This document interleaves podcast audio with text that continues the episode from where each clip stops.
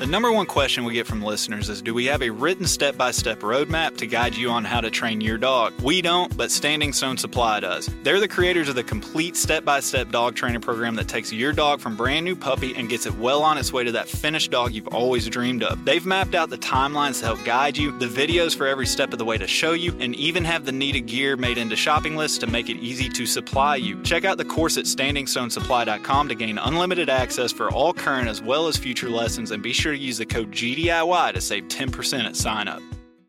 As someone who constantly travels to new locations out of state to hunt, I have to rely on map scouting before I even get in the truck. onX Hunt Maps makes it super easy for me to plan out my trips as well as track my success while on the trip. The offline maps, along with the tracking feature and ability to add pictures to my waypoints, means I can always reference old trips and hunts to better prepare for the next. When planning your next hunt, be sure to use onX to put you and your dog in the best situation you can. Use code G D I Y twenty at checkout to save twenty percent and know where you stand with onX.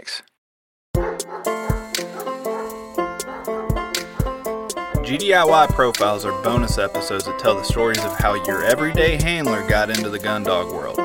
You'll hear plenty of examples of what to do as well as what not to do and how they learn from those experiences. These episodes are being put out to tell the honest stories that we as do-it-yourself dog handlers can all relate to. If you think you would be a good fit for a profile episode, please go to gun dog yourself dot com and complete the contact form, and we may get back to you so that you can share your story. All right, everybody, welcome back to another edition of the G D I Y Profile. My guest this time is Holden Baker. Holden, how you doing, bud? I'm doing pretty good, doing pretty good. How about you? Living the dream as always, can't complain. So nice. let's go let's go ahead and start off with the obvious. Tell everybody where you're calling from and what kind of dogs you run. So um, I'm calling from Minneapolis, Minnesota. I live in the Twin Cities, um, and I have American Britneys, two of them. American Britneys. Why, why the American Brittany? What was appealing to you about that breed? You know, I did a lot of, I did a lot of research, actually. I mean, I spent like probably months looking into it. I knew I wanted to get a dog once I graduated college. And uh, um, I, my dad had kind of placed the seed in my head that you want to have um, smaller dogs for running through the cattails when you're chasing pheasants. And so I knew I wanted a pointing dog, and um, I, I just liked the way they look. And I thought it was cool to have like a, an American pointing dog too. You know what I mean? Right. So that's kind of what led me down that path, but yeah, and dude, I I love the small dog approach, especially in the pointing dog. I mean, I'm a sucker for big dogs, always have been, but since I got into this, man, the pocket rockets, the little small dogs, those are those are the ones that I really like. That they just cover ground, they're really fast and quick, and then to your point in the cattails, they can kind of, I don't know, like a snake, just kind of work their ways through the uh, through all that hellhole that a cattail slough provides you in December, January, right? No, exactly. And I mean, I don't, I don't want to go walk through those. So if my dog can kind of find the birds in there for me and I can walk to them, that's, that's more ideal. Right. So. Exactly. Exactly. So what did you, uh, what do you primarily run? Is it, is it pheasants that you primarily chase, or being in Minnesota, or are you chasing the roughies and, and woodcock as well? So I'm, I'm pretty new to hunting. Um, I started hunting for the first time probably four years ago. And so um, I played I played sports my whole life. I played football and basketball in high school, football in college. And so I was kind of looking for something to replace that. And my, my dad's an upland hunter, and my whole family is into upland hunting. So I kind of got taken into that with my dad a couple of years ago, and then haven't really looked back from there. But um, could you remind me of the question again? I kind of forgot. What, what, what do you chase? Like, so your dad got oh, you yeah. into it. What are you chasing? Pheasant, roughies? What, so, what are y- y'all after? So my family's originally from South Dakota, so lots of pheasants, right? And that's primarily what I'm chasing. But um, I did get out for grouse a few times last year. I think, I think six or seven days total. And then um, I got to go chase quail in Kansas, which was really fun. Um, and then I hunted waterfowl as well a few different times, which was great. But yeah, the, the grouse are something I want to hit harder this next year for sure, because um, me and my do- me and my older dog were a bit stupefied this year and didn't actually get to shoot one over him. So. That was unfortunate. gotta gotta get them this year. Yeah, that tends to be the case. You know, when you when you only have such a limited time to chase them, especially early on. You know, whether that's you learning or the dog learning. So you have two dogs. Did you did you space them out over the past four years, or did you go ahead and, and take the plunge and get litter mates? No, so I have I have my older dog Bo. He he just turned two this June, um, and then I have a younger dog named Ben, and he's he's only eight months old. We actually um, ended up getting him kind of on a whim this year. I we I was looking to get a second dog, um, just because I hunted my older dog Bo pretty hard this year, um, and I could tell that if we're out hunting for eight hours a day and we're going twenty, thirty miles, um, that's a bit much for a young dog to be doing all by himself. And I usually hunt by myself, so I figured, let's add some more dog power, right, and get another dog in there. So yeah, we've got we've got a puppy named Ben, and he's he's a nice dog too. But yeah, that's kind of how we ended up with two of them. Didn't space them out at all. I know that's not what you're supposed to do, but uh, you know, two years separation isn't too bad. So it, mm-hmm. you you said that your dad is hunting, and you kind of linked up with him, and he got you involved. Did you did you not grow up upland hunting with him though? Well, so it's kind of strange. So my My family's actually, my great grandpa is originally from China, and he moved to the U S in the, I think, early thirties, and um, ended up moving to South Dakota into Aberdeen and starting a, the first Chinese restaurant in South Dakota, right? And nice. So that's, he, he had hunted pheasants in China and um, thought it was really cool that they were all over South Dakota. And I'm sure all the townies in Aberdeen convinced him to go out with them. And he kind of got the, he kind of got the, the kick and really wanted to go out and chase them. And so my grandma ended up hunting them as well, and all of his kids. And then my grandma met my grandpa, and he was a big outdoorsman, and he also liked to go hunt pheasants. And so it's kind of just been something that my family's done for a while. Uh, my dad took a break for probably the first twelve years of my life, uh, just focusing on work and, and kids and stuff. And uh, when I turned twelve, he got two German long-haired pointers. He did get littermates, actually.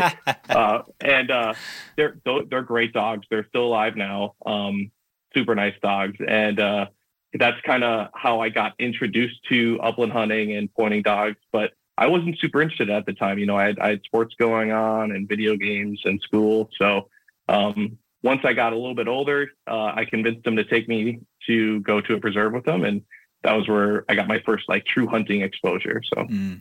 Did you happen to learn any lessons, maybe regrets, or maybe it wasn't that big of a deal for them getting littermates when it came time for you to decide whether getting a dog? Was that anything that you had learned from him, whether to do or not to do, by watching him from afar?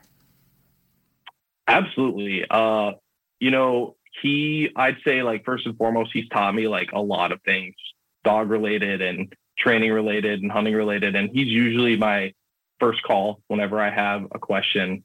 Um, but there's definitely like some things I've been able to learn from him that he he's either told me or that I've seen that I personally didn't want to incorporate into how I train my dogs or or work my dogs. And one of those things is, and this, he was really relaying this to me this year, was um, hunt my dog separate for yeah. most of this year, as much as possible. He trained both his dogs separately, and it, it, he did a really good job with it, actually. They're, they are really nice dogs. And um, once he got to hunting season that first year, he did pretty good the first couple of hunts hunting them separate, but then he just got too tempted to run them together and ended up running them together basically most of their lives. And so his female is, she works really close, like within thirty yards, um, which is not really necessarily what he wants. She's still a really good dog, and she finds lots of birds, and she, she's honestly got a stronger nose than his than his male is or does. But uh, no, I, I'd say that's one of the big lessons I've learned, is just like, he's really been hitting me hard with don't hunt them together, like hunt yeah. them separate, let them learn on their own. When they're older, you can hunt them together, and you'll be you'll be happy that you did it that way. So yeah, and that that's really interesting, because I.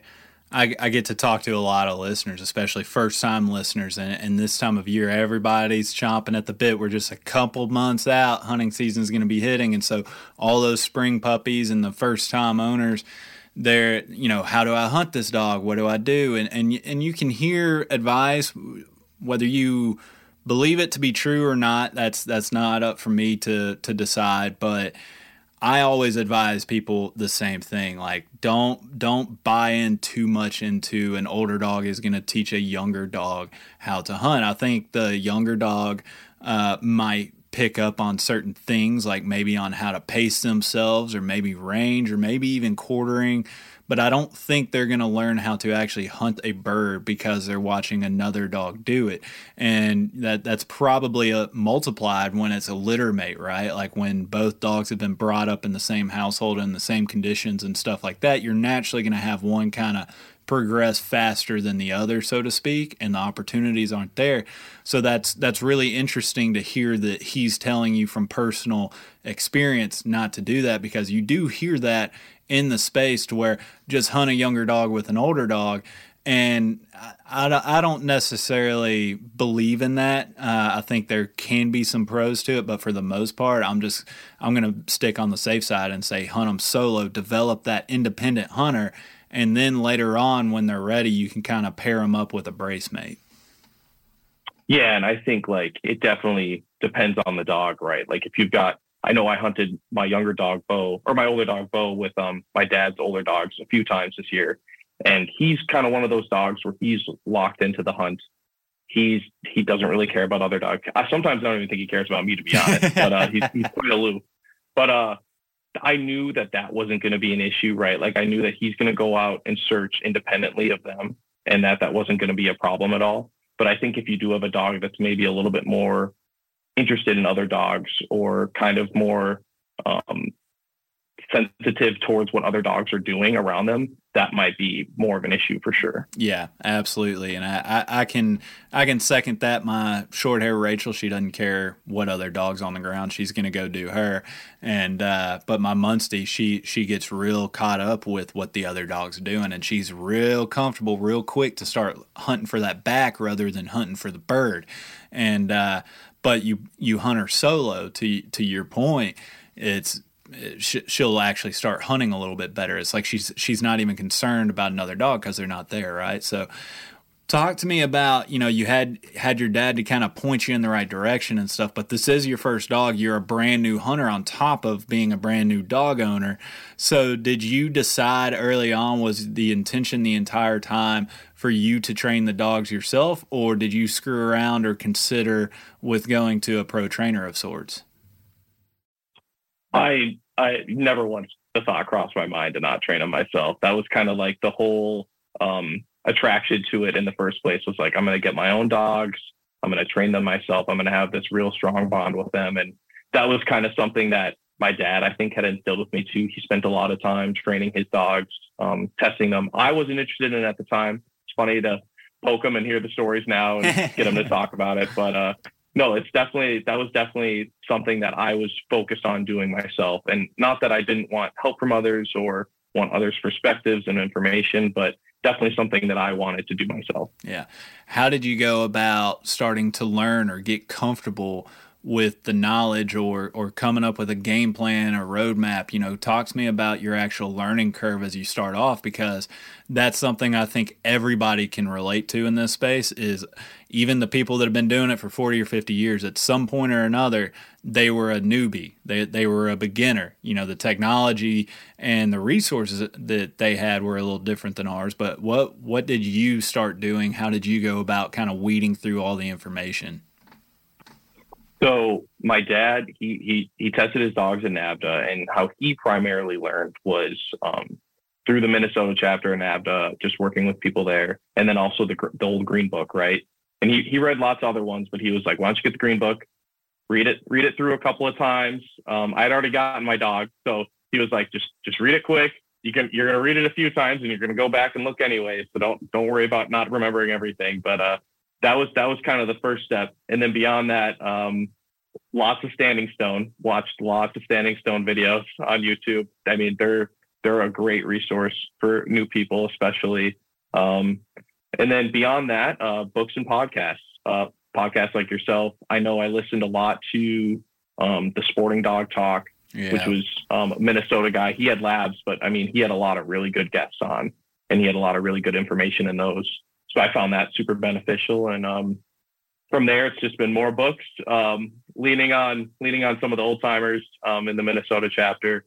And um, yeah, that that's probably been been like where I've gotten most of my information. Nice. Well, the, mm-hmm. definitely you you do have one of the better chapters for that within NAVDA. I mean, the Minnesota chapter up there. I've been up there uh, as we were talking before we hopped on. Is I didn't even actually remember, but we had actually met at the Handlers Clinic last year up there, and and you guys have a heck of a chapter. Y'all are, you know, obviously a large chapter, but with size and that many hands to help, you know, that that affords you, you guys a lot of opportunities in a lot of ways as well. Yeah, no, I mean, it's, it's definitely a huge blessing to like live where I live and to be able to be a part of that chapter. Right. I mean, there's great leadership and I feel like all the members are willing to help you out and take their time to explain things to you. And I mean, I might not necessarily want everybody's explanation, right? or listen to everybody's explanation, but they'll definitely tell you it and they'll give you information. And um, I, I'm still pretty new, but I've been trying to help out as much as possible. And yeah, it's definitely, a, it's a blessing to be able to live in an area where I can have like that strong of a infrastructure to help me learn. For sure. So with, with you getting involved in the chapter, have you tested at all yet? Have you done an N A test or even utility test at this point? Yeah. So I, I ran my, I actually wasn't going to run my older dog um, in any tests. Uh, when I first got him, my only plan was to train him to be a hunting dog. Right. Um, he, he's from a, he's from a breeder in, in Iowa who just breeds hunting dogs. Um, He, he he hadn't tested any of his dogs in a while. And uh, that was kind of just my thought process is like, I'm just going to get a bird dog to go hunting. Um, but as I started doing some training with him, with him, and when he went through his first hunting season, he was only five, five or six months old, but he, he showed a lot of potential. My dad was like, well, maybe, maybe you should try and test him. I think it'd be good for you to join NAVDA anyways for the training parts. And you could, you could run him in a test if you want to. So I ended up running him in his N A uh, last June when he was one. Um, and then I ran him in his utility prep test this year, um, also in June. And then uh, the puppy's running his N A uh, next weekend. So, okay. Yeah. Nice. Mm-hmm. So did you participate in Pete's old uh, U P T class two oh one or what, what? I can't remember the name of it. It, it. I know that that's been a valuable resource for kind of getting other people involved and comfortable with kind of taking that next little step within the testing line. Yeah, no, Pete's, Pete's a great resource. Um, he was super helpful to me and all the other guys in that class. Uh, he took us out, showed us what was what, um, kind of explained to us, I'm not going to train your dog for you, but I'm going to show you kind of how to train your dog and what these things look like. And that was just super beneficial. Um, he's just, he's a really great resource, I think, for everybody in the chapter. And um, I think that's kind of what makes it such a strong chapter is, like I said before, like there seems to be really good leadership at the top. Yeah, absolutely. We we always enjoy when Pete makes a makes a round and stops by on uh, G D I Y for an appearance uh, here and there. But uh, so you know, we we obviously met at what while we didn't remember it at first. We did meet at the uh, the uh, Handlers Clinic. Do you have any desire to potentially be a judge, or were you just there kind of trying to learn more, kind of like me, just, you know, pick all the information off the bone that you can? So um, I actually, when I joined the chapter, I saw that they had a, a youth scholarship. And so um, I'm, I'm pretty broke. I'm a young guy. I'm in school. Right. So uh, I figured, well, let's, let's see if I can write an essay and get this, get this scholarship. And that would really help out with the testing fee and um, the, even the membership fee and everything. So I ended up doing that. I, I got awarded the scholarship, which was, which was really nice. And uh, part of that was being able to attend one clinic for free. And so I, that was, that was the one clinic I attended, and I didn't really know what I was getting myself into when I showed up there. Like, I didn't expect to be surrounded by a bunch of people who kind of knew exactly what they're talking about. And I was like, I don't know what's going on, but uh, no, it was, it was great. Um, I don't really have any desire to be like an apprentice or anything right now. Um, just trying to focus on training the dogs. Um, maybe in the future when I have more free time, I think it'd be something that'd be cool to do. But, um, yeah, I'd, I'd say that clinic was extremely beneficial. I mean, uh, the Carters are super knowledgeable and, um, definitely learned a lot. Yeah. Definitely learned a lot. Yeah. But Blaine and Patty and all them, man, they're, they're just wealth of knowledge. I love talking to them every chance I get as well. Uh, so as you, as you're kind of going through all this, as you're figuring out the N A test, as you're kind of participating in Pete's, Pete's class and, and learning everything that you can from the Handlers Clinic, talk to me about actually training the dog. You know, give give me a couple of examples or learning curves that you've had already early on within these dogs that you've learned from. You know, that's something we can all relate to, to where we've made mistakes and had learning experiences. What's the first one that comes to mind for you as you kind of think back on it right now? I'd say like the biggest issue that I had starting out was just like setting expectation on my dog and not really realizing that some of these expectations probably were unfair, um, especially as far as like learning commands or being able to do things. Um, particularly with like his recall, you know, I, I, he's a, he's, he's got a lot, he's got burners, right? He's, he's really fast. He's got jet fuel in him. And uh, he, He he runs really fast. He runs far away, and he's a big ranging dog, to be honest, especially for a Brittany. Um, and I I worked on his recall with him a decent amount um, in the backyard and with a check cord, and I thought he had learned it right. But then I'd go out and take him to the dog park or take him to a field to go run, and he wasn't really listening. And I'd I'd get upset about it because I'm like, okay, why why aren't you listening? You're not you're not responding to the command that you respond to in the backyard. And that, I think that was part of being new, is I didn't understand that, like, they don't really generalize. Like, he was like, oh, this is the command for the backyard, but out here, I mean, so I can give you the middle finger, right? So, right. so um, that was that was certainly something that was a big um, hill for me to climb, was figuring out, okay, I can't be setting expectations for a learning curve here, and I need to stay patient when I'm training him. Like, okay, so if he's going to take a few weeks to learn how to have a good recall, then he's going to take a few weeks to have a good recall. And I can't be getting upset with him if I use it at the dog park and he doesn't listen. And it also turned into, okay, maybe I shouldn't be using it at the dog park if he's not trained on it, right? Like, if he's not ready to be using this command yet, then I probably should be protecting my training and not helping him to learn bad habits of blowing me off and stuff. So yeah. That was definitely like the biggest first thing I learned. Yeah. Well, lots of other mistakes though. I was about to say, you're a fast learner though, because, you know, a lot of people, they don't learn that even through their first two or three dogs, myself included. I mean, it's like, that's always a reminder to where our expectations oftentimes hamper or smother the dogs in a lot of ways, to where just take a step back, you know, determine what's fair and consistent and all that stuff. You've heard me preach about it a million times on the podcast, I'm sure. Uh, so what about your plans this fall? As we talked about earlier, you know, hunting season is, it's right, right around the corner. I mean, it's coming in fast right now. So do you have any hopes or, or trips planned uh, this season? You mentioned getting on rat- roughies, but have you planned any big trip out west yet? Well, I, I really wanted to. Um, I'm, I'm in graduate school right now, getting my master's, so it kind of makes it tough to take trips. We actually don't even get um, a fall break or anything for the for the first semester. It's just class straight up for the whole semester. So um, it's a lot of day trips, um, a lot of two hours, three hours south, or two hours, three hours north of the cities, um, hunting all day and then driving home late at night. Yeah. Uh, I am planning on taking probably an like a. a little weekend. I'll probably bracket a couple of days, take off work and school, and I'll go with my buddies up north to hunt some rough grouse. But um, beyond that, I think I might try to sneak down to Kansas over winter break again, because I went down there this year to hunt bobs, and that was really fun. I mean, me and my dad didn't know what we were doing at all. Um, I got my fiance to tag along, which was great. She took photos. Um, it was really fun. We did we did find some coveys, uh, and the, the dog did well, but I think it'd be fun to go back down now, knowing what we know, and see if we can be a little bit more successful. Yeah. And that, that's going to happen every year, man. You're going to just, just learn something that applies and helps you on the next trip or next year. And that's, that's really all we're after chasing, right? You know, that's, that's the important stuff. So circling back, you know, back to your, to your learning curve and listening to podcasts, you said you've been listening to a podcast for a while. You, you've been a longtime supporter of this podcast, Patreon patron and all that fun stuff. Before I let you go, I have to ask the other question that I ask everybody. What's a topic or episode or guest that we've had on that really struck a chord with you, or maybe helped you in some way kind of jump a hurdle or something like that? Does anything come to mind?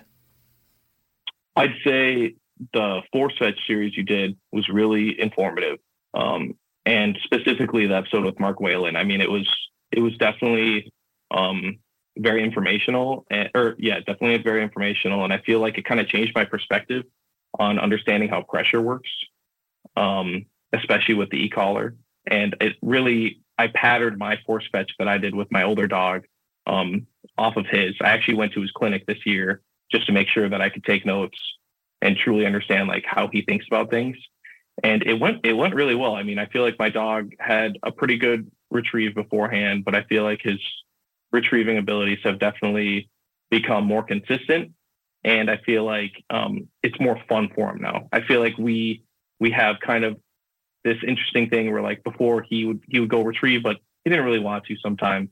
And sometimes he was more interested in finding the next bird. Right. Right. But now it's, when he goes and picks up a duck, or he goes and picks up a pheasant, or he goes and picks something up, right? Like his tail's wagging, he's running back to me with his head held high. He's very excited. And so I think that that was really cool to see how that could, even though it's a tough process to go through, afterwards, it seemed like it was beneficial for him overall. And I'd also say like um, that it also built a better bond between us, especially in terms of understanding one another. I'm currently working on setting him up right now. And I feel like the fact that we went through force fetch first has made it a lot easier for him to understand what I want him to do um, as far as getting him steady. And so that that's why I'd say I really like that episode. But. Yeah. Well, you just hit on all the talking points that I usually give on my pitch for force fetch and why I'm such a huge proponent for people getting comfortable and actually going through the process, because I truly believe that if people actually want to do it, if they actually care to do it right, I think it it, it can be an intimidating process or venture, like when you're first starting out, just because you haven't done it. But you just hit on all the intangibles and the value of doing it, coming away with the bond, having a firm understanding of how to actually train your dog once you leave the table. I think it's it's definitely doable for the average person. You just have to go into it kind of humble enough to recognize you don't know what you don't know, and and do your homework and do it the right way, because I think it, it is probably the more rewarding process for somebody, especially a first-time dog owner, when it's time to get that training done. I think that's one of the most valuable types of training they can do with their dogs. Yeah, I I totally agree. And I mean, I'd say that I feel like going through the process, I definitely made some mistakes, right? Like it didn't go perfect. There were days where I, I did get upset with him, or like days that I did think, okay, maybe, maybe, maybe I need to take a step back. Um, but I think that's kind of the process of going through it the first time, and probably most times. I mean, we're not, we're not perfect, and the dogs make mistakes. We make mistakes. And I think part of the process is kind of fighting through those mistakes and overcoming those hills and those challenges. And that's what makes it so rewarding at the end. Yeah, absolutely. Well, I, I'm kind of curious with a few follow-up questions as we start wrapping this up, just talking about the value of it and, and it being so rewarding for you. About how long did it take you for your first time going through the program? So it's kind of um, it's kind of convoluted. I actually started force fetch um, when he was only, let's see, probably eleven months old. Um, I'd listened to that episode and I was like, I'm going to get started on force fetch. Dog's a year old. He's ready. Um, I went through the hold and carry process with him. And um, based on some advice I received from some of the old old timers that I train with for a puppy class, um, they kind of were like, well, maybe you should wait. He's pretty young. He's still pretty immature. Um, you can go, you can go to a clinic next year, or you can kind of lean on somebody and do it during the wintertime. It's a perfect time to do it. Um, and I, I kind of took that to heart and thought about it, because I just finished the hold and carry process. I was ready to move on to ear pinch. And I was like, I'm actually going to wait. So I decided to wait. Um, and that, that, that hold and carry was probably only about three, four weeks. But then when I started this year, I had to wait all until February because of that clinic. And I wanted to make sure I watched that clinic first before I actually went and started doing the process with them. So I think from when we started after the clinic to when I felt like he was fully um, broke in terms of retrieving, probably two and a half, three months. Yeah. Um, and that includes work on land, um, work at the baseball park in the short grass, um, drive into piles and stuff. But even then, there were still some kinks we had to work out, right? Like I, like you mentioned Pete's class earlier. Um, I met with Pete one day to for for that class, and we're doing drags. Um, and it's the first time I've ever asked my dog to do a drag, right? And he goes up and he pees on the duck. And I'm like, oh God, okay, well, that's kind of funny, but he'll do better on this next one. We run another drag. He pees on that one too. And so here I am sitting there like, oh, like what in the world? Like, and I, I had proofed him on the table uh, with a dead duck. And so I think um, he'd kind of become adverse to ducks through that, which was unfortunate because he really liked ducks before then. Mm. Um, but that was something we kind of had to work through. And uh, Pete had met, met with me a couple of days later, and we're we're putting my dog on the tailgate, and I've got a I've got a live duck in front of him, and I'm telling him to fetch it, and he's turning away from it, right? Like he's totally avoiding it. And it was really interesting because it's like, this dog is avoiding live game when I know this dog is obsessed with live game. So what, what, where did I miscommunicate with him? Like, where, how can I help him work through this? And so what I ended up figuring out is that it was really more him testing me. Yeah, he didn't like ducks anymore, but he knew he was supposed to pick it up. And so part of that was working through with the correct amount of pressure to help him understand it. And then lots of praise once he figured it out. So once he did pick up that duck, tons and tons of praise and making it fun for him. And that definitely fixed our issue. Um, he, he loves ducks again. So yeah, it, it was, it was definitely a little scary in the moment though.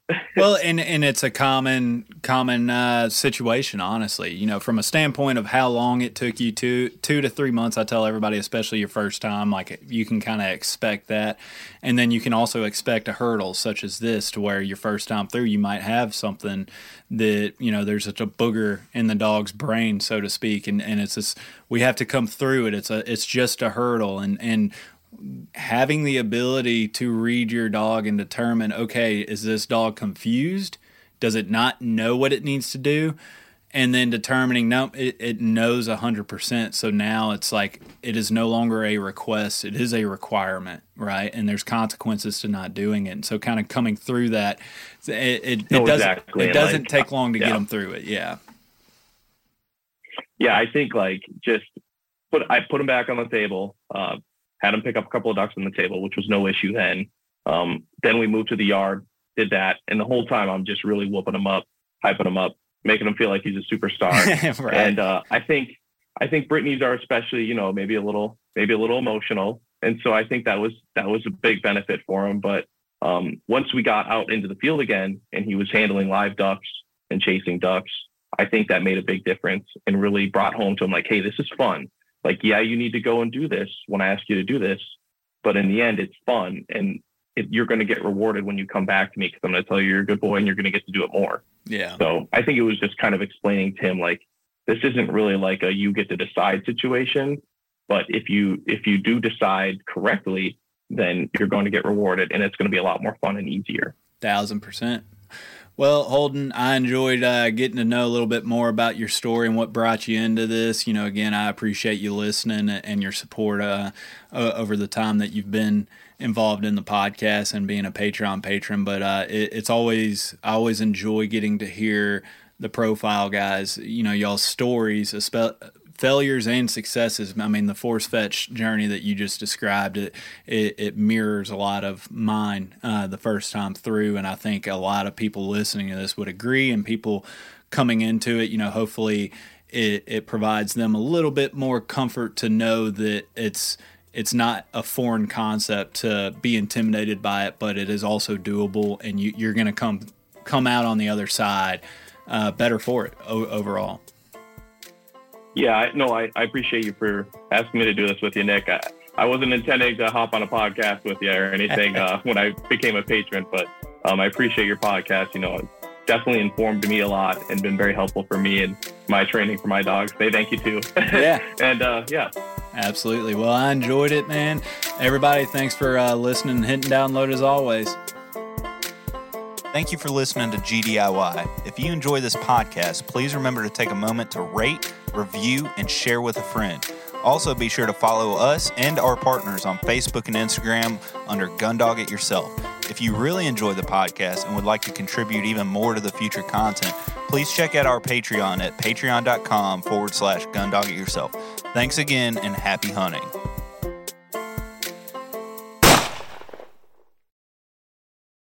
Everyone seems to have the same questions or concerns when they start trying to decide which kennel to purchase for their vehicle. Perhaps it's time to stop asking all the questions and just design the perfect setup that meets your exact needs. BeProKennels specializes in designing and fabricating custom premier dog boxes handcrafted right here in the U S A from high-grade, lightweight aluminum. They'll get you set up with the size, dimensions, lighting, storage, battery boxes with solar charging, and anything else you can dream of. Stop stressing over buying the wrong setup, just have to replace it again in a year.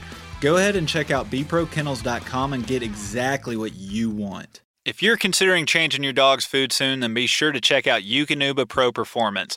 Their science-backed formulas are designed to take your dog to the next level of performance. They also now have the new puppy formula to help your pup start strong and live active. When looking at all the different food options, remember Eukanuba to help power their ultimate performance. Hey, what's going on, everybody? It's Bob from Lone Ducks Gun Dog Chronicles podcast. I hope you just enjoyed the episode you just listened to. And if you did, I think you'll enjoy hopping on ours. We've got professional retriever trainers and upland bird dog trainers from across the country and world sharing their tips and tricks and great stories to help you and your dog get ready for the season. We'll see you there.